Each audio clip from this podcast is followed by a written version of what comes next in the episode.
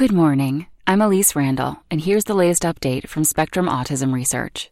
Why We Need Screens for Depression in People with Autism by Sam Bryce and Jacqui Rodgers. Spectrum's house style is to refer to people with autism rather than autistic people, but we made an exception in this instance because of the author's preference. Depression is more common among autistic people than it is among the general population, based on both clinical experience and research evidence. Some researchers argue that it is actually the most common mental health condition in autistic people. Yet it isn't clear how common it is. Reported rates of depression in autism vary widely, and there's growing evidence that depression is significantly underdiagnosed in this group.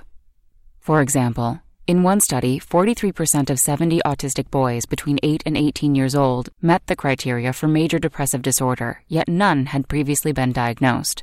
Detecting depression is critical. The mood disorder can have devastating consequences on quality of life, and it increases the risk of suicidal thoughts and behaviors in autistic adults. Why is depression in autism overlooked? Because the tools that researchers use to diagnose it cannot capture its unique presentation in this group.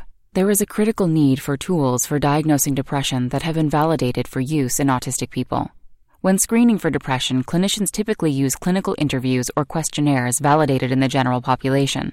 The tools reflect criteria outlined in manuals such as the Diagnostic and Statistical Manual of Mental Disorders, or DSM 5, or the International Classification of Diseases, ICD 10. However, growing evidence indicates that mental health difficulties such as anxiety and depression may take a different form in autistic people than they do in other people. Indeed, a number of researchers have questioned the practice of evaluating autistic children using standard mental health assessments. A measured approach. Scientists rarely establish whether depression tools work in autistic people before using them. Last year, our team looked at rates of depression in children and adults on the spectrum reported in 19 research papers. Estimates from these studies varied widely, ranging from 1 to 47%. All of the studies used general mental health instruments featuring a depression subscale rather than comprehensive depression specific tools.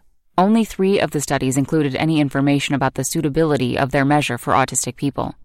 Earlier this year, we reviewed tools used in 12 studies to assess depression in autistic adults. None of the tools had been developed for this population. In only one study did researchers examine the reliability and validity of a tool for this group. They found weak evidence to support the use of the Beck Depression Inventory 2 in an autism sample.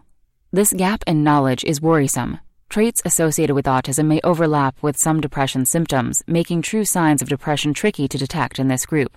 For example, social withdrawal, difficulties with sleep, a flat affect, and lack of eye contact are associated with both depression and autism. One study published this year showed that young autistic adults have higher baseline levels of almost all of the depression features listed in the DSM 5.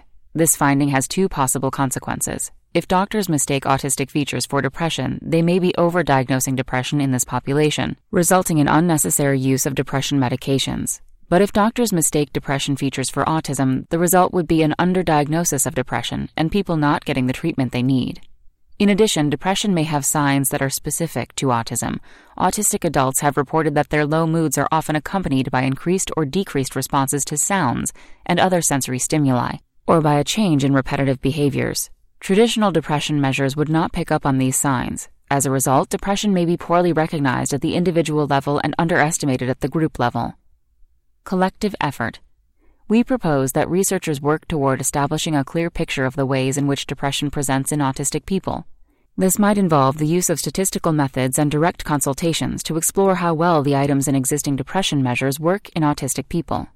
We and our collaborators, including people on the spectrum, are developing bespoke depression screening questionnaires for autistic people across the lifespan. It is important to include the experiences of all autistic people in this process, including those who are minimally verbal. We hope these questionnaires will alert healthcare professionals to the importance of depression screening, but many scientific questions remain. We don't know why autistic individuals are especially vulnerable to depression.